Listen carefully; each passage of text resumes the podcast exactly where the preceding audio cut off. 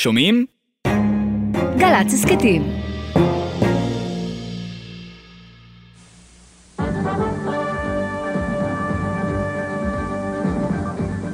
Headline News, I'm Dave Walker. There is some new information on the Iran arms Contra scandal, and it is coming from Attorney General... זו אמנם לא פרשה ישראלית, או לא לגמרי.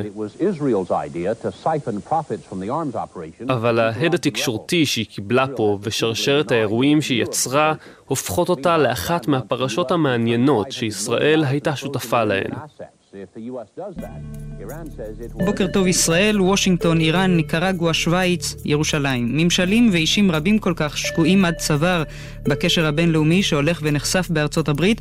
קבינט ישראלי מצומצם הצטרף לכמה מהבכירים ביותר בממשל האמריקני בעסקת נשק חוצת יבשות שחוקיותה מפוקפקת. בסדר הבוקר, ישראל מאשרת, העברנו נשק לאיראן, אולם כסף לא הועבר למורדים בניקרגואה. בארצות הברית ביקורת חסרת תקדים בעוצמתה על הבית הלבן וגם על ישראל. אני יותם פוגל, ואתם מאזינים להפרשה, ההסכת שחוזר לפרשות שהסעירו את המדינה ולגיבורים שמאחוריהן. בכל פרק נצלול לארכיון גלי צה"ל, הדיווחים, הרעיונות, הקולות מהשטח וגם מיכה פרידמן אחד יעזרו לנו לשחזר סיפור אחר. תראה, בעצם איראן גייטים, בלשון הכי פשוטה, זה עסקה עם השטן. הפעם ננער את האבק מפרשת איראן גייט. זו אחת הפרשות הבינלאומיות הגדולות והמעניינות ביותר בשנות ה-80 של המאה הקודמת, אך היו לה השפעות לא צפויות גם על מדינה קטנה במזרח התיכון. הפרשה הזו התנהלה מבחינת ישראל בשתי מערכות. המערכה הראשונה היא עסקת נשק חשאית עם איראן, בה ישראל מתווכת בין וושינגטון לטהרן ומזרימה אמצעי לחימה למשטר האייתולות. המערכה השנייה, כבר הרבה יותר מזרח תיכונית, כוללת מאבקים אישיים מצריים בין ישראלים עם הרבה מאוד כסף, כוח וכבוד. בגדול, זו עסקה סיבובית שהיו מעורבים בה, או מעורבות בה ארבע מדינות. זה מיכה פרידמן, משחזר מסלון ביתו ב-2022 את סבך הקשרים בעסקה הזו. ישראל, שתפקידה למכור לאיראן החומניסטית טילי הוק אמריקאים, איראן, שבתמורה לטילים האמריקאים שמקבלת מישראל, צריכה לשחרר, לשחרר בני ערובה אמריקנים שנחטפו בידי חיזבאללה, ואת הכסף באמצעות ישראל להעביר לידיים אמריקניות, אבל לא דרך הספרים, אלא ל-CIA, שמצידו יתמוך במחתרת הקונטרס הלוחמת אה, להפלת המשטר הסנדיניסטי הפרו-סובייטי בניקרגואה. נסכם בקצרה את העסקה הזו. ארצות הברית, בסיוע ישראל, העבירה לאיראן של משטר האייתולות משלוחי נשק שכללו מאות טילים. בכירי הממשל האמריקאי קיוו שבתמורה האיראנים יוכלו לשחרר אזרחים אמריקאים שהוחזקו כבני ערובה בלבנון. הם קיבלו גם תמורה כספית לנשק דרך המתווכים הישראלים.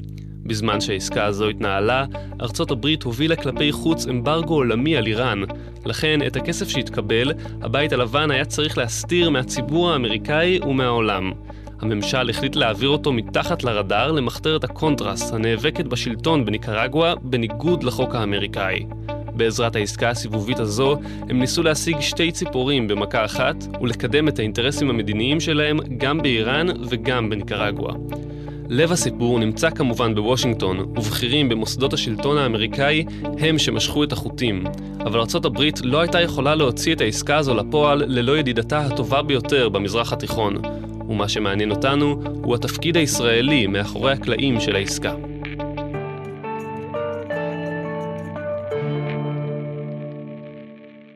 בהרבה מאוד מקרים ארה"ב עזרה לנו. זה קולו של שמעון פרס. באותם המקרים שאנחנו יכולים לסייע לארה"ב, נסייע, זה עניין אנושי, זה עניין עקרוני, אין מה להתבייש בזה. באמצע שנות ה-80, ארגון חיזבאללה הצעיר החזיק מספר בני ערובה אמריקאים בלבנון. בארצות הברית הבינו שהדרך לשחרר אותם עוברת באיראן, שתוכל להשפיע על חיזבאללה.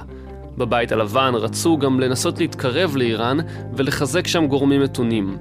איראן מצידה הייתה כבר ארבע שנים במלחמה קשה עם עיראק, והייתה יכולה להיעזר מאוד בנשק מארצות הברית.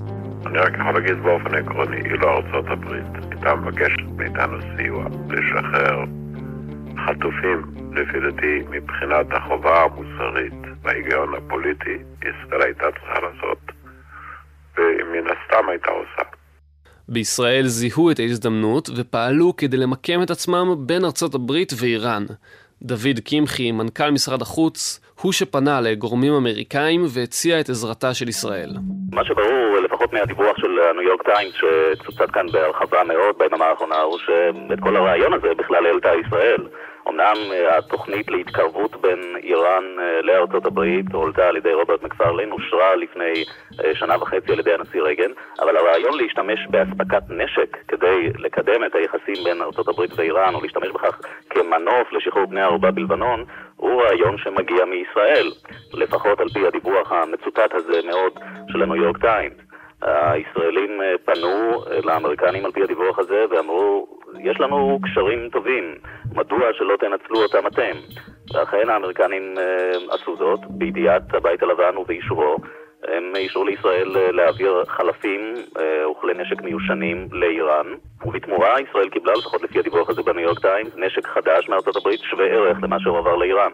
בהתחלה את המגעים עם איראן ניהלו שניים, יעקב נמרודי, נספח צה"ל לשעבר בטהרן, ואל שווימר, בכיר התעשייה האווירית. יעקב נמרודי, אלוף משנה במילואים, איש חיל המודיעין לשעבר, נספח לשעבר של ישראל באיראן של השאר, הוא יחד עם אה, אדם נוסף בשם אה, עד שווימר, שניהם אנשים המקורבים לראש הממשלה דאז שמעון פרס, מתמנים לממונים על התיק הישראלי בכל העסקה הציבורית הזאת.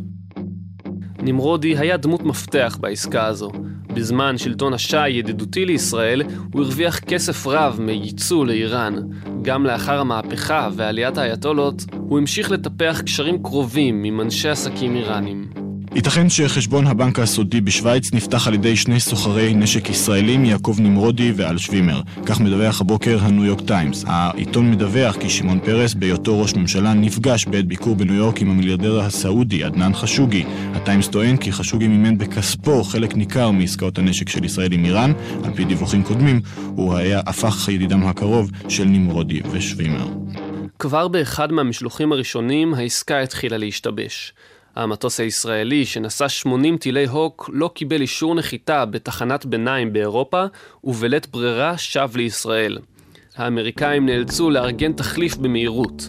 הם שלחו מטוס של ה-CIA לישראל כדי להעמיס עליו טילים ולהעביר לאיראן. אבל כאשר המטוס הגיע לטהרן, הוא רק הרגיז עוד יותר את האיראנים. היו בו 18 טילים בלבד, והכי גרוע, הם היו מסומנים במגני דוד. כחודשיים אחרי התקרית הזו, נמרודי ושווימר מצאו את עצמם מחוץ לעניינים. השניים הוצאו מהעסקה עם איראן בתחילת השנה והוחלפו על ידי יועץ ראש הממשלה לענייני טרור, עמירם ניר. ניר שותף בפרטי התוכנית, ולאחר שתפס את עמדת הישראלי הבכיר בעסקה, הוא הציע להגדיל אותה ל-3,500 טילי טאו שיסופקו בשבעה משלוחים שונים. בתמורה, האיראנים ידאגו לשחרר את כל בני הערובה שהוחזקו בלבנון. בארצות הברית קפצו על ההצעה, ובחודש פברואר 1986 שני משלוחים של 500 טילים הועברו לאיראן. אבל למגינת ליבם של האמריקאים, אף בן ערובה לא שוחרר. הם החליטו לארגן משלחת לאיראן בראשות בכירי המועצה לביטחון לאומי. מי שהצטרף אליהם היה גם המתווך הישראלי, אמירם ניר. כאשר המשלחת הגיעה במבצע סודי לאיראן, התקבלה ביחס מזלזל. הם הועברו לחדר מלון בו הם הוחזקו ונאלצו לחכות כמה שעות עד שמישהו בכלל יגיע להיפגש איתם. כשהם הצליחו סוף סוף להיפגש עם האיראנים, אלה היו גורמים זוטרים יחסית, ולא הבכירים שהם ציפו לפגוש. הובהר להם שלאיראנים אין אפשרות לשחרר מיד את כל השבויים האמריקאים. חברי המשלחת עזבו את טהרן מתוסכלים מאוד.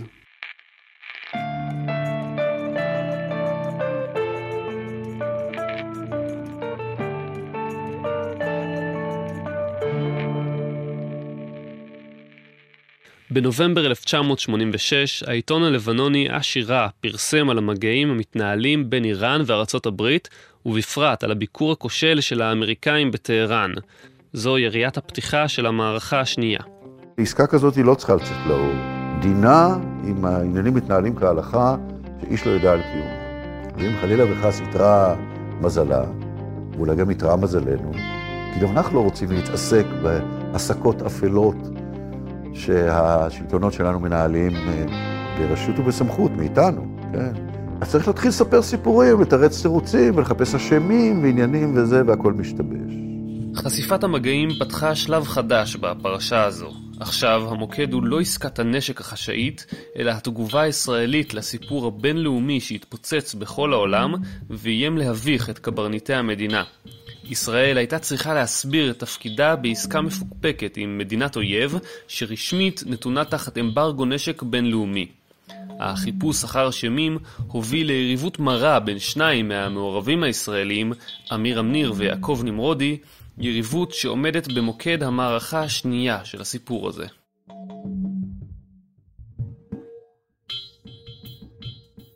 עבור ישראל, המשימה אחרי פרסום הסיפור תהיה מסובכת לא פחות מעסקת נשק חוצת יבשות. היא תיאלץ לנווט בין שורה של פרסומים לא מחמיאים ובין הגנה על האינטרסים שלה, כשברקע הבית הלבן מפנה אליה אצבע מאשימה ומנסה להפיל על גורמים ישראלים את האחריות בפרשה. בהתחלה הפרסומים עוד לא היו מדויקים ולא סיפקו את התמונה המלאה, אך הם ידעו לספר על מעורבות ישראלית. הרוח הקרה מגיעה לוושינגטון מאזורנו. הניו יורק טיימס והוושינגטון פוסט מדווחים כי הנשיא רייגן אישר לישראל לפני כשנה וחצי למכור נשק אמריקאי לאיראן. ואכן מסחר ער, כך טוענים העיתונים, מתנהל בין שתי המדינות, ישראל ואיראן, ממש עד לפני שבוע, כשעליו משקיף באבהיות כבוד הנשיא, כאמור, בכבודו ובעצמו. בישראל ניסו להכחיש. איך אתה מתייחס לדברים שאמר אה, הנשיא רייגן בדבר הקשר בין שחרור בני הערובה למשלוחים לאיראן? אני מצפה להודעות נוספות אה, מהנשיא ומהנהגה של ארצות הברית. אני יכול רק לומר שאני מבין אותם. האם ישראל מעורבת במשלוחי נשק לאיראן? בדרך כלל ישראל איננה עוסקת בכך. בדרך כלל ישראל אינה עוסקת בכך. בדרך כלל. בממשל האמריקאי ניסו לנפח את התפקיד הישראלי בפרשה הזו כדי לגמד את האחריות של הבית הלבן. הנשיא רונלד רייגן רמז בכיוון הזה. הנשיא רייגן מופיע, מגמגם, מתקשה לענות על מבול השאלות של אה, העיתונאים האמריקנים על האמינות הפגועה של הממשל, על המחלוקות הפנימיות בתוך הממשל. הוא נתפס בסתירות, הוא מרבה לסתור את עצמו, הוא מספק כמה הסברים שלא נראים כאן לעיתונות האמריקנית. ואולי מה שגרר את חוסר הבהירות הגדול מכולם הייתה ההצהרה שלו שמדינות uh, נוספות מלבד ארצות הברית סיפקו אמנם נשק לאיראן, אך זה לא היה באישורה או בידיעתה של ארצות הברית. חצי שעה לאחר שנגמרה מסיבת העיתונאים הזו פרסם הבית הלבן הודעת אזהרה שבה נאמר כי אמנם הייתה מדינה אחת שכן סיפקה נשק לאיראן באישורה של ארצות הברית. בשום מקרה לא מזכיר הנשיא רייגן את שמה של ישראל במפורש, העיתונאים האמריקנים עשו זאת uh, הרבה פעמים במקומו, לאיש כאן אין ספק שמדובר במדינת ישראל, אבל ההודעה של הבית הלבן מדברת בשלב הזה על מדינה אחת נוספת. לאחר כמה ימים שהפרשה הייתה בכותרות, נחשף אולי הפרט הכי שערורייתי בה. הכספים שארצות הברית הרוויחה ממשלוחי הנשק הועברו בצורה לא חוקית למחתרת הקונטרס שלחמה בשלטון הסנדיניסטי בניקרגואה. החשד הזה הפך להיות הסיפור המרכזי בארצות הברית. אפשר להשתמש אה, בהקשר הזה בכל הסופרלטיבים שישנם, מבוכה, הפתעה, תדהמה, הלם. היו אמנם אה, רואי שחורות שניבאו מבעוד מועד כי במוקדם או במאוחר תהפוך ישראל לשעיר לעזאזל של העימות בתוך הממשל האמריקני, אבל איש לא שיער אה, שנקודת המפנה תהיה דרמטית כל כך. במיוחד הפתיע ועורר חשש רב הקשר שנחשף בין מכירת הנשק לממשלת חומייני לבין הענקת סיוע למורדים בניקרגואה, הקונטרס, זאת במפורש מאחורי גבו של הקונגרס האמריקני. אחרי החשיפה של הקשרים עם מחתרת הקונטרס, העניין הציבורי בפרשה הלך וגבר. יועץ ראש הממשלה לענייני תקשורת, אבי פזנר, מסר סוף סוף הודעה רשמית על המעורבות הישראלית בפרשה. ישראל סייעה בהעברת נשק הגנתי וחלקי חילוף מארצות הברית לאיראן, וזאת על פי בקשת ארצות הברית.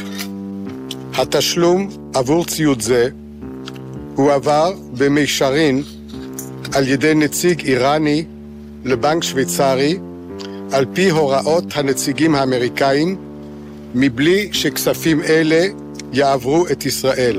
ממשלת ישראל הופתעה מהידיעה כאילו חלק מכספים אלה הועברו לקונטרס. דבר זה אין לו כל קשר לישראל, ולממשלת ישראל לא הייתה כל ידיעה על כך. מי שהיה ראש הממשלה בזמן העסקה, שמעון פרס, התמודד עם שאלות קשות על תפקוד ישראל מאחורי הקלעים. כשהאבק ישקע והתמונה תתבהר במלואה, אין שום סיבה להרעת היחסים, אלא להפך. זה יראה שאנחנו פועלים מתוך הבנה הדדית ואימון הדדי, וכל צד מתחשב ברעהו. אולי עובדה, אתמול אמרת שלא ידענו על כך שהכסף אה, מועבר לניקרגואה. אולי העובדה הזאת אה, יכולה לגרום לנו... גם, ל... לא, גם לא היינו צריכים לדעת. הכסף הזה הועבר לפי הוראה אמריקאית, ישר מהאיראנים, כפי שאמרתי אתמול בכנסת, לבנק בשוויצריה, מדוע היינו צריכים לדעת? אתה לא מריר במידת מה שלא אה, ידעת לאן הכסף הזה בסוף מגיע? חס ושלום. גם לא הייתי צריך לדעת מה זה עסקי. אני מנהל את כספי ארצות הברית. האישים הישראלים שהשתתפו בעסקה פתאום היו חלק מפרשה בינלאומית שהתפוצצה לכולם בפנים. אמריקה דרשה תשובות והיא חיפשה אותן גם בישראל. ארצות הברית תבקש לחקור את כל הגורמים המעורבים בפרשת מכירת הנשק לאיראן, ובכלל זה גורמים ישראליים. אישים ישראלים כגון יעקב נמרודי, דוד קמחי, עמירם ניר ואל שווימר צפויים להיחקר, וזאת במסגרת ועדת חקירה של משרד המשפטים האמריקני.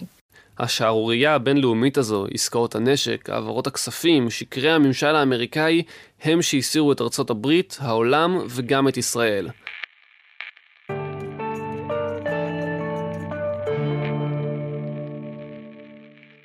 לישראל לא היה כל מגע עם התמורה הכספית שהתקבלה עבור הנשק.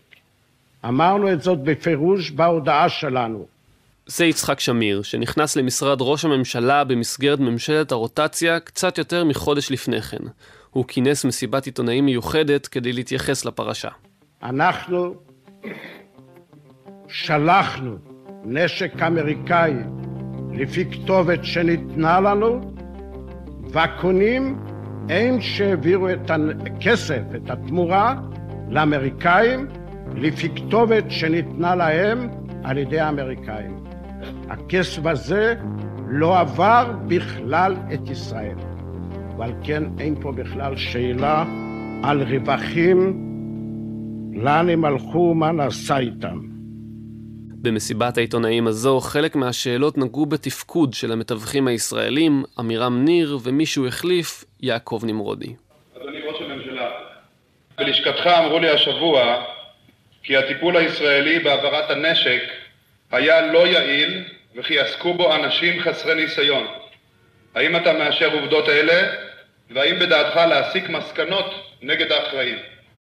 אינני יודע מי אמר לך שעסקו בעניין הזה אנשים לא יעילים או לא מוכשרים. אמרתי, בעצם הביצוע עסקו אנשים אשר ממשלת ארצות הברית הטילה עליהם את התפקיד הזה. הסערה על עסקת הנשק דעכה לאיטה בישראל, והפכה יותר ויותר לעניין פנים-אמריקאי. בבית הלבן הבהירו שישראל לא נחשדת כמי שעמדה בליבה של הפרשה. כמה בכירים ישראלים בטח נשמו לרווחה. פרשה האיראנית, כל כך הרבה שמות, מקומות, תאריכים, סכומי כסף נזכרים בה, ולך תדע מה העיקרי פה, מה טפל. זה מיכה פרידמן מאולפני גל"צ ב-1986. אנחנו כאן מתמקדים בעיקר במעורבות הישראלית בפרשה, וצבי בראל הוא שליח הארץ בוושינגטון. בוקר טוב. ובכן, נאמר, חלה דעיכת מה בגלים הגבוהים שנעו מכיוונה של וושינגטון אל ירושלים אגב הפרשה הזו? בשלב הזה הממשל עסוק כולו אה, בחקירת הגורמים האמריקאים שטיפלו בפרשה אה, ובתפקוד הבית הלבן והמועצה לביטחון לאומי. אם יתבקשו האנשים או נציגים ישראלים להעיד או למסור פרטים נוספים, עדותם תהיה ככלי עזר לעדות שתימסר על ידי גורמים אמריקאים, אם כדי לאמת פרטים או כדי להוסיף פרטים על מה שנאמר על ידי אותם אה, פקידים אמריקאים. בזמן שהגלים הגבוהים מארצות הברית נרגעו, התפתח קרב מכוער בין שניים מהשחקנים הישראלים. מקורות ישראלים מסרו לוושינגטון פוסט כי ההחלטה להעמיד את עמירם ניר בראש המבצע המסובך הייתה מוטעית. המקורות האשימו את ניר שאיבד שליטה על מהלך המבצע. עמירם ניר, יועץ ראש הממשלה שמעון פרס לענייני טרור, החליף כזכור את יעקב נמרודי בתפקיד המתווך הישראלי בעסקה. שניהם האשימו אחד את השני על התפקוד מאחורי הקלעים. נמרודי טען שעמירם ניר לא התאים לתפקיד המורכב והרגיש. מצד שני, בעולם נפוצו ידיעות שיעקב נמרודי גזר קופון על העסקה ושלשל לכיסו הפרטי רווח נאה בשל התיווך. בוקר טוב ישראל, רשת ABC האמריקאית הלילה מפי ברברה וולטרס הידועה שנשלחה לשוויץ. רשת ABC האמריקאית מוסרת כי איש העסקים יעקב נמרודי אכן קיבל, כך ABC, כסף מן העסקה האיראנית המפורסמת בסך 250 אלף דולר. בתחילת הפרשה, נמרודי הוצג בעיתונות העולמית והישראלית כנוכל, סוחר נשק שחיפש כסף קל. לתחושת נמרודי, לקשרים המשפחתיים של אמירם ניר היה קשר הדוק לזה. ניר היה נשוי לג'ודין ניר מוזס, בת משפחת מוזס ששלטה בידיעות אחרונות. נמרודי חשב שניר משתמש בכוח התקשורתי והפוליטי שלו כדי להכפיש אותו. בוקר טוב ישראל, בראש כותרות הבוקר סוחר, אה, איש העסקים, סוחר הנשק הישראלי יעקב נמרודי, שמו חוזר ועולה בפרשה זו אה, של אה, משלוחי הנשק לאיראן, כמי שקשר את הקשרים הסמויים בין ישראל לאיראן, וכיום כאשר מדברים על אפשרות שסוחרי נשק עשו גם רווחים מעסקאות אלה עם איראן, החליט יעקב נמרודי להכחיש זאת בהקשר האישי לפחות. יעקב נמרודי, בוקר טוב לך. מדוע בעצם uh, החלטת להפר את השתיקה עד עכשיו? לא התראיינת, לא דיברת, לא אמרת דבר uh, כשעלה שמך uh, לכותרות ב- בעיתוני העולם באמצעי התקשורת בארץ. הזכירו שעשיתי מיליונים, כל יום אני עושה עשרות מיליונים, כל שנה אני עושה מיליון, מיליונים, ותראה שבהודעה שלא עשיתי אף עסקה אחת מיום נפילתו של השח. התחושות של נמרודי לא היו מופרכות. כך למשל, אמיר אמניר דרש לצנזר ולשנות ראיון שישעיהו בן פורת מידיעות אחרונות ערך עם נמרודי. הוא קיבל את מבוקשו. עיתון ידיעות אחרונות לתפיסתו של נמרודי פעל בשירותו של אמיר אמניר בן המשפחה על מנת לפגוע בי אישית כמי שידיו אה, מגואלות בכסף אה, שלא, שאיננו שייך לו, ובמקום לעשות למדינתו, עושה לביתו, והרי אני עכשיו, יש לי חשבון פתוח שצריך ליישב אה, עם אותו, עם אותו עיתון ועם אותו אמיר. בריאיון לעיתון חדשות, נמרודי סיפר שבכל מקום אני מרגיש את הבחישה של ניר. זו הפעם הראשונה בה עברה במחשבה כמה טוב לאדם שיש לו עיתון. נמרודי הציע למעריב לפרסם כתבה שתכלול את גרסתו לאירועים, אך עורך העיתון סירב. כנראה שזה היה הרגע בו יעקב נמרודי הבין שגם הוא חייב עיתון. הוא לא יכל להתגונן מפני ידיעות אחרונות לבד, הכוח התקשורתי שלהם היה פשוט גדול מדי. חמש שנים אחרי שפרשת איראנגייט התפוצצה, יעקב נמרודי קנה את מעריב.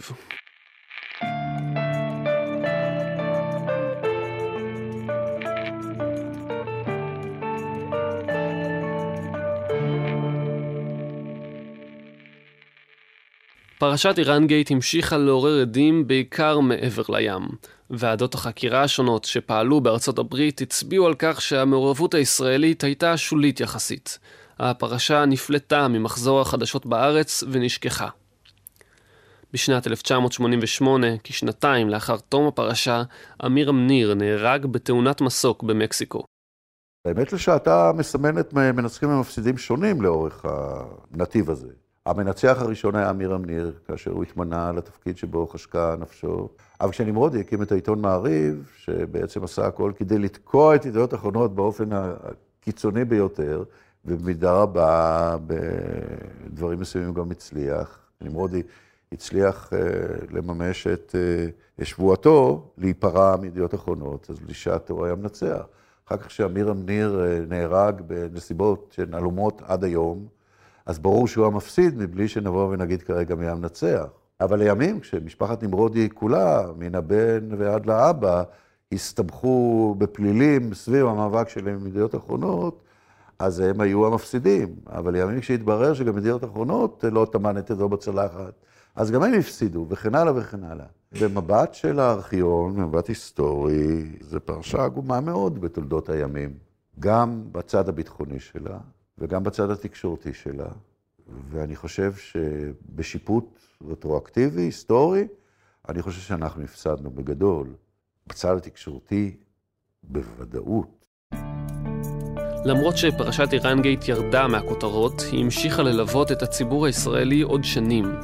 היא הייתה הגורם ליריבות המרה בין משפחת נמרודי ומשפחת מוזס. יריבות שהתגלגלה למלחמה בין העיתונים ידיעות ומעריב, מלחמה שהתפוצצה בפרשת האזנות הסתר, עליה דיברנו בפרק מלחמת העיתונים. אם עוד לא האזנתם לו, אני ממליץ לחזור אליו. עכשיו אפשר להבין את טיב היחסים האמיתי בין העיתונים בפרשה ההיא. זו הייתה יריבות עמוקה בהרבה מסתם תחרות עסקית. פרשת איראנגייט היא לא רק אחד הסיפורים הבינלאומיים המעניינים שישראל נטלה בהם חלק, אלא גם הרקע שהוביל לאירועים שיעצבו את ההיסטוריה הישראלית. עד כאן הפרשה על איראנגייט. תודה למיכה פרילמן, לעורך הראשי הדר פרנקנטל, לעורך הסאונד יאלי שטרוזמן, ותודה גם לדרון רובינשטיין ולעמית קרתא. עוד פרקים של הפרשה מחכים לכם באתר ובאפליקציה של גלי צה"ל ובפלטפורמות ההסכתים המובילות. תודה שהאזנתם.